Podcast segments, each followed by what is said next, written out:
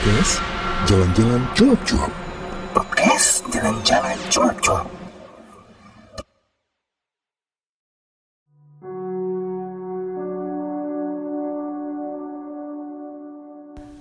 Assalamualaikum warahmatullahi wabarakatuh. Ketemu lagi ya dengan saya Danan di podcast Jalan-Jalan Cuap-Cuap.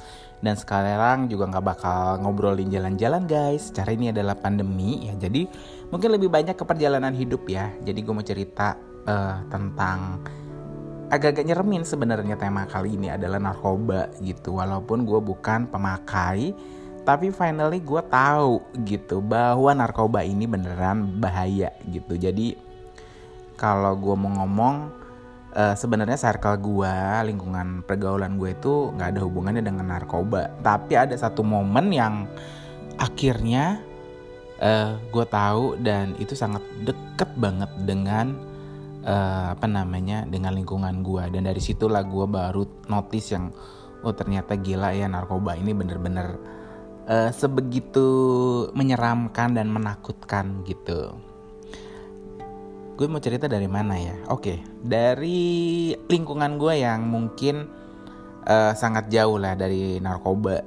Gue sangat yakin orang tua gue sih, nyokap gitu, nanemin bahwa awal narkoba itu selalu dari rokok gitu ya. Jadi ketika lo ngerokok, maka probabilitas lo untuk yang namanya kenal narkoba akan jauh lebih besar. Karena apa? Lo ngerokok, kemudian lo nyobain yang namanya ganja. Nah, dari ganja inilah yang awalnya, oh ternyata ada sesuatu yang kita isap terus bikin fly, bikin seru, kita nagih gitu. Dan kita barulah coba-coba yang lain gitu ya. Kayak mungkin pada akhirnya sabu atau mungkin inek atau yang lainnya gitu. Dan agak menyedihkan juga sih bahwa ternyata untuk fly dalam tanda kutip ini ada versi murahnya. Jadi gue kan bekerja di satu perusahaan transportasi gas, dan salah satu job desk gue itu adalah bukan mengamankan sih, melakukan maintenance dan operasional jalur pipa gas gitu. Jadi secara rutin kita melihat nih jalur pipa gas, apakah ada gangguan gitu ya, anomali gitu. Nah, gangguan kan gak hanya teknikal aja, tapi ada juga non teknikal.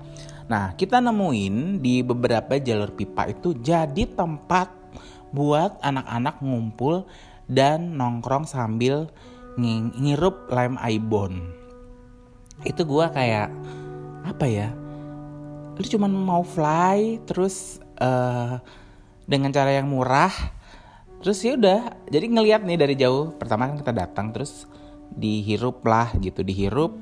Kemudian gantian nih, tadinya gue gak ngeh gitu, cuma temen gue bilang itu kan lagi ngelem Nan. Ngelem apa? Ibon gitu, dan itu cara murah buat fly gitu. Nah, akhirnya gara-gara ini gue jadilah riset dan kemudian tanya lah ke orang-orang yang ngerti. Jadi gue ada temen jalan, dia kebetulan itu kayak apa ya, jadi donatur tetap di salah satu panti lah gitu. Nah, pantinya ini salah satunya adalah menghandle anak-anak ini yang kecanduan lem Ibon, maksudnya anak jalanan gitu, yang sampai mengalami kerusakan otak. Segitu parahnya ya. Iya, kata temen gue, sampai ini kalau udah parah Nan, si lem Ibon ini tuh bener-bener lo jadi kayak rusak otaknya. Dan lo kayak orang, sorry to say, tunagrahita atau anak-anak berkebutuhan khusus. Lo gak bisa ngapa-ngapain gitu. Lo gak bisa even lo mandi, membersihkan kotoran lo sendiri gak bisa, makan. Atau saking parahnya, dia bilang untuk mereka yang ngelem terus impactnya sampai segitunya gitu. Nah, gue jadi mikir nih, wow ternyata narkoba dari yang murah sampai yang mahal itu ternyata impact negatifnya ada ya guys gitu. Dan gue nggak tahu sih orang-orang yang masih setia menggunakan ini gitu, karena memang mungkin sudah kecanduan atau mungkin it's part of lifestyle gitu, nggak bisa lepas dari gaya hidup. Beruntung sih gue tuh, pokoknya sekolah gue SD, SMP, SMA gitu sampai kuliah tuh juga berada di satu circle yang bagus gitu. Mungkin ada teman-teman yang gue menggunakan tapi gue nggak tahu gitu. Walau mungkin yang gue tahu dulu ada teman gue yang Gue nggak tahu jenisnya apa. Jadi setiap mau ujian tuh dia akan minum, katanya sih ya sesuatu, dia bilangnya vitamin gitu, tapi mungkin belakangan gue ini kayaknya narkoba. Nah kalau habis minum itu dia bisa tuh sampai nggak tidur berhari-hari buat belajar ya, tapi dia pakai itu buat belajar gitu. Dan energinya jadi berlebihan luar biasa. Jadi biasanya kan zaman kuliah kita nongkrong di lab tuh bareng gitu ya, belajar gitu. Nah dia nih karena udah mungkin kelebihan energi, nggak tahu mau belajar apa lagi, biasanya dia bakal kuras kamar mandi lab, laboratorium dari lantai 1 sampai lantai 3. Itu semua disikat sama dia gitu. Kita sempat kaget, lo ngapain gitu. Terus dia bilang, gue nggak bisa tidur katanya. Gue habis minum vitamin, gue udah belajar, begadang bermalam-malam, tapi energinya nggak habis, dia bilang gitu. Jadi ya gue untuk menghabiskan energi gue ini dengan membersihkan kamar mandi. Itu aja sih yang gue tahu. Nah, terus masuklah gue dunia kerja ya gitu. Nah, dunia kerja gue ini yang ini emang agak beda. Jadi pola kerjanya itu 2 minggu kerja, 1 minggu libur. Kita sih pertama ditempatkan pada 1 project di luar kota. Jadi totally gue memang yang tinggal terpisah dengan orang tua. Itu mungkin gue pertama kali lah ya tinggal terpisah dengan orang tua, tinggal di mes dengan orang lain. Dan asiknya sih abis 2 minggu gitu onset sih kita bilang, 1 minggu kita off gitu. Nah ada satu teman gue nih, jadi dia asalnya luar kota. Gue gak akan bilang kotanya ya gitu, karena nanti akan bisa kalian duga-duga yang kenal gue, oh ternyata si Anu gitu. Gue juga gak akan ngomong orangnya. Jadi dia ini setiap abis dari pulang kota, kebetulan jadwal offnya sama sama gue. Jadi setiap abis pulang dari kota, dari luar kota tuh begitu masuk mes tuh kayak happy banget. Ngomong itu kayak apa ya, kayak semua diomongin karena energinya gak habis, kayak gak ada bahan gitu, kayak overexcited gitu. Tapi terlihatnya aneh gitu. Jadi gue kan sempet nanya, itu sih itu kenapa ya, kok gitu banget ya Nan, kayaknya over deh Nan gitu. Over apa? Gue bilang gue gak ngerti. Terus teman gue yang lain cuma senyum-senyum. Nah one day si teman gue tadi tuh yang super excited tadi itu tiba-tiba collapse gitu. Collapse ngomongnya dia collapse tuh jatuh gitu. Tapi waktu itu belum sampai pingsan. Terus salah satu teman gue bilang gini, jangan sampai si ini hilang kesadaran katanya. Kalau dia hilang kesadaran dia bakal mati loh katanya gitu. Hah? Emang kenapa? Gue bilang gitu. Lo tahu Nan, dia overdosis gitu. Kaget dong gue baru pertama kali seumur hidup gue ngelihat orang overdosis. Akhirnya malam itu kita lapor ke bos kita, ini mau diapain gitu ya.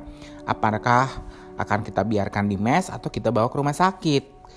Akhirnya ya kalau kita bawa mes ya bahaya juga kalau terjadi sesuatu kan.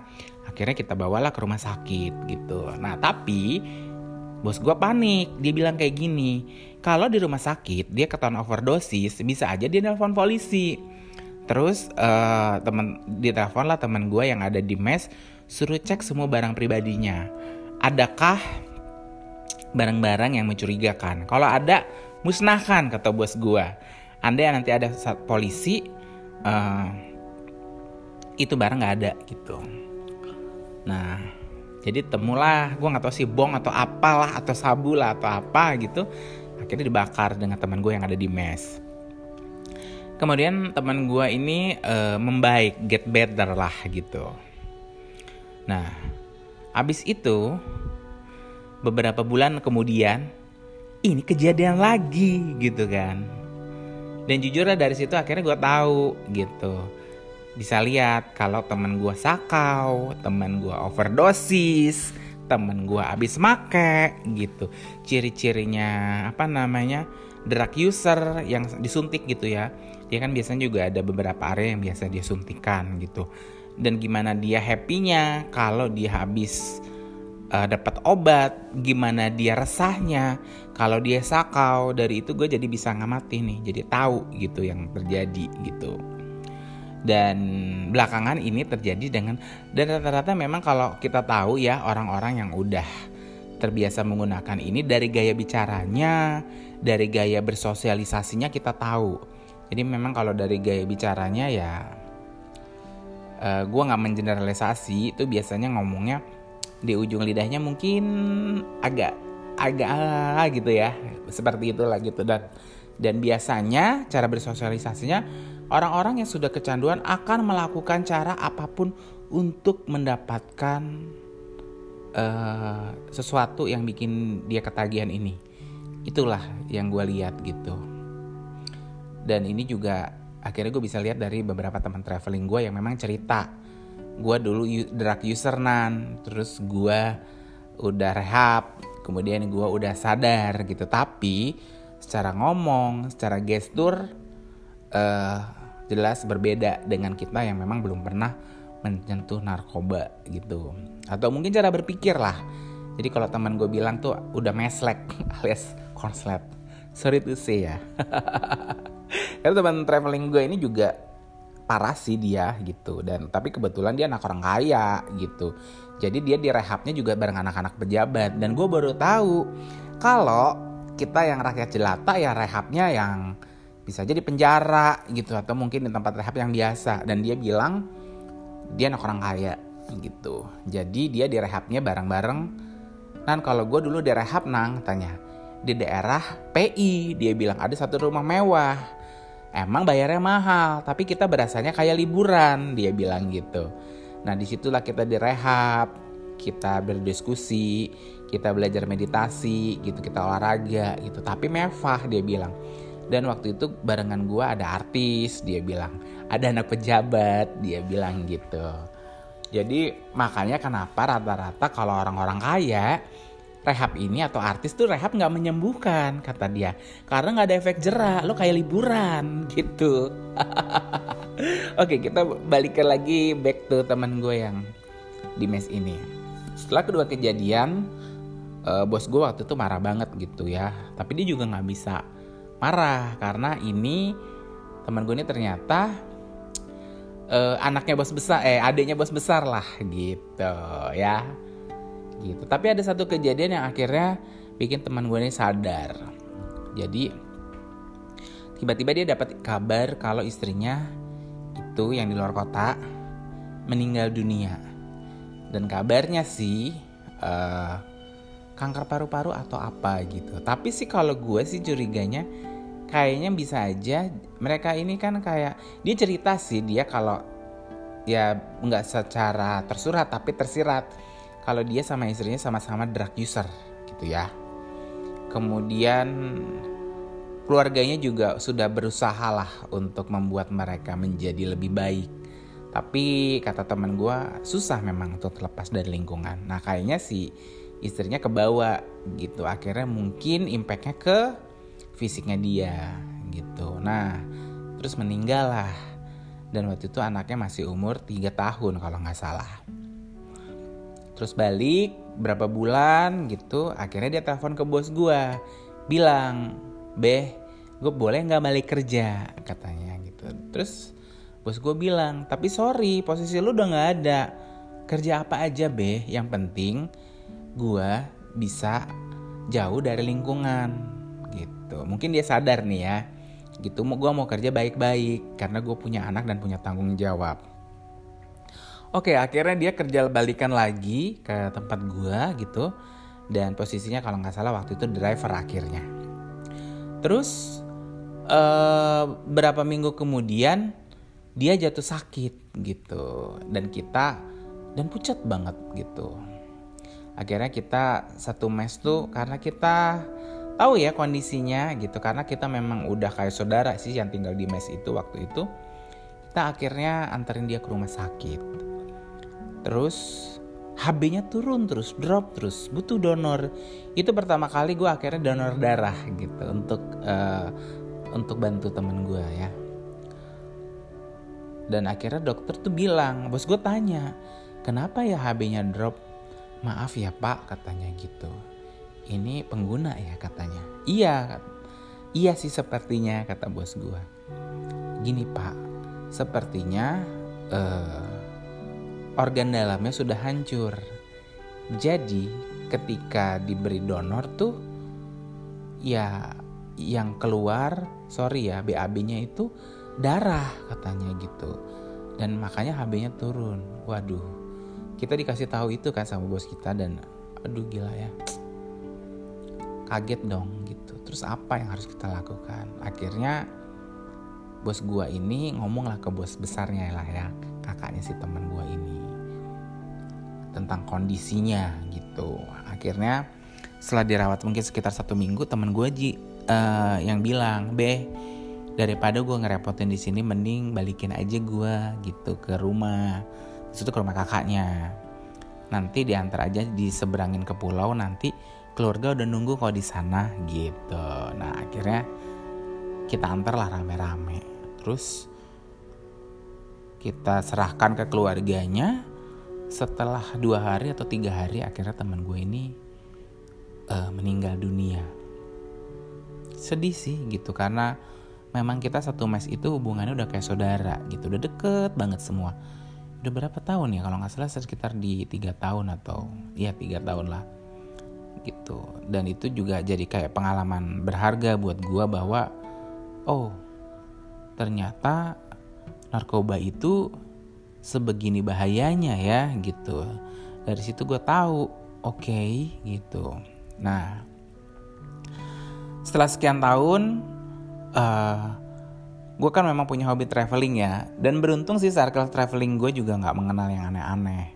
Tapi ketika gue mutasi di Batam, gue menemukan fakta di lapangan tentang apa ya, tentang bisnis narkoba ini luar biasa ya gitu.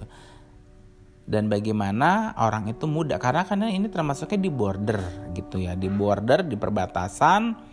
Orang banyak penyelundup lah. Jadi kalau kalian baca berita gitu ya, di surat kabar, banyak banget narkoba yang masuk dari luar negeri melalui Batam gitu ya, yang jumlahnya mungkin sampai ratusan kilogram gitu. Nah, pekerjaan gua dari yang patroli di darat sekarang patroli di laut.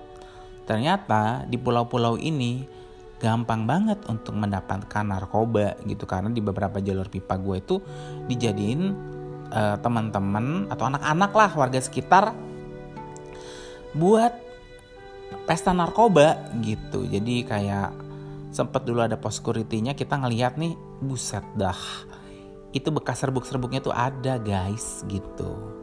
Dan udah kayak rahasia umum kalau di pulau sekitar Batam, perbatasan, itu gampang banget. Karena kata temen gue, narkoba itu kalau di Malaysia murah banget nan, gak kayak di Indonesia. Gue gak tahu sih kenapa murah, mungkin karena mungkin dekat dengan Cina, atau mungkin mereka bisa memproduksi sendiri dengan bahan-bahan baku yang lebih murah gitu ya. Karena kan kalau bahan baku obat-obatan di Indonesia ini kan memang relatif lebih mahal dibandingkan di Malaysia. Nah mungkin di Malaysia lebih murah, dan ini dan dimanfaatkan oleh pada produsen itu untuk bikin narkoba gitu. Ya sempatlah dengar, oh lo kalau party di sini gitu, kayak di mana, kayak ada di Zong ya, Zok ya.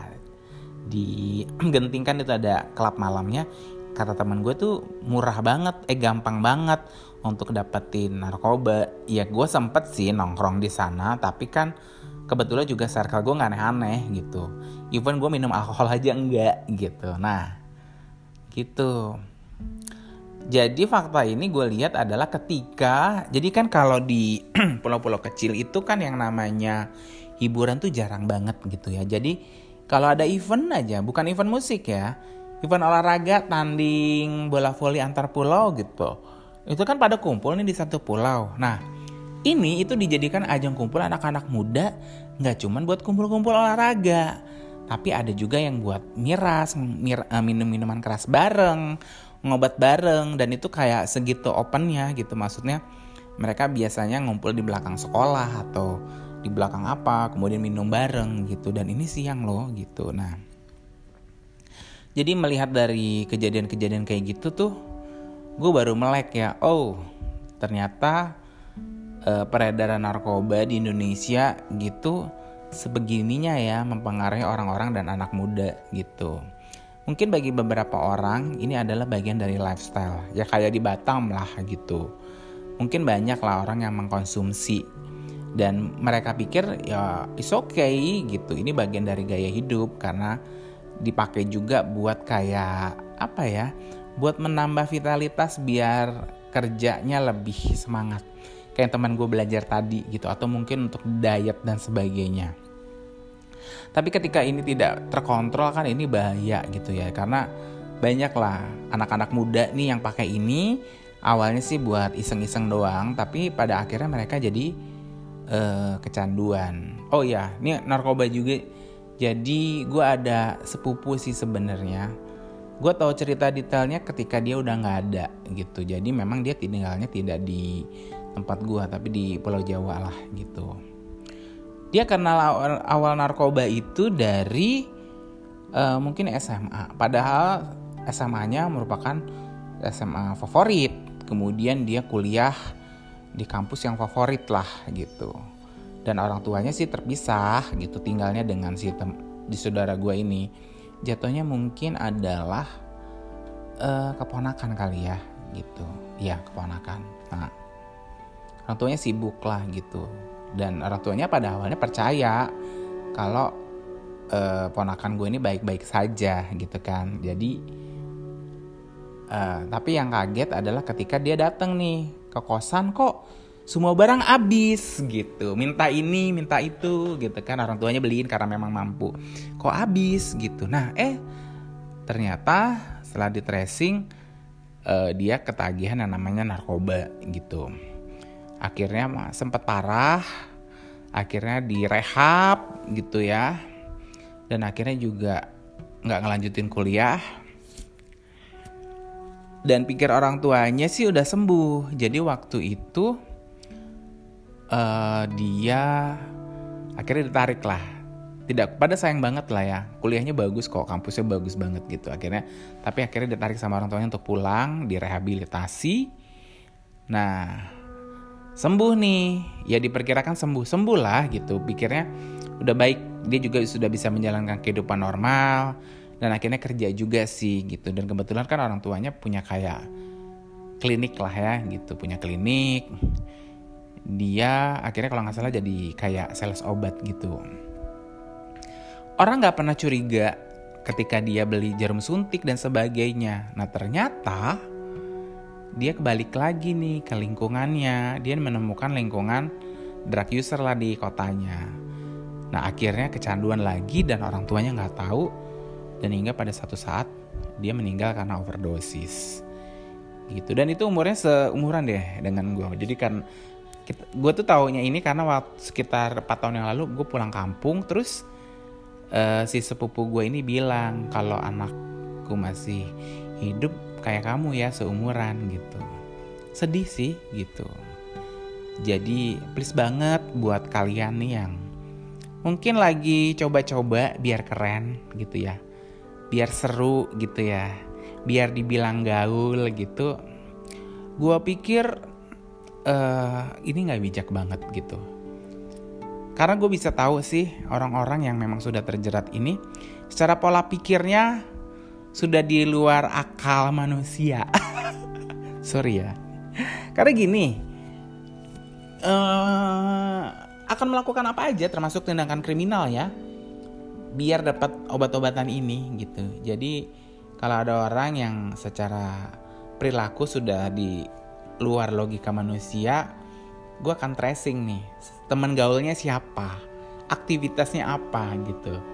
Kalau udah kelihatan teman gaulnya siapa, aktivitasnya apa, biasanya udah ketahuan dia terjebak nggak dalam narkoba. Udah ketahuan sih, udah kelihatan aja gitu.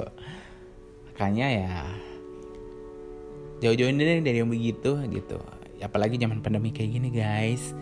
Gila ya kalau kalian bilang gue lari ke narkoba karena gue stres pandemi. Hey, hello.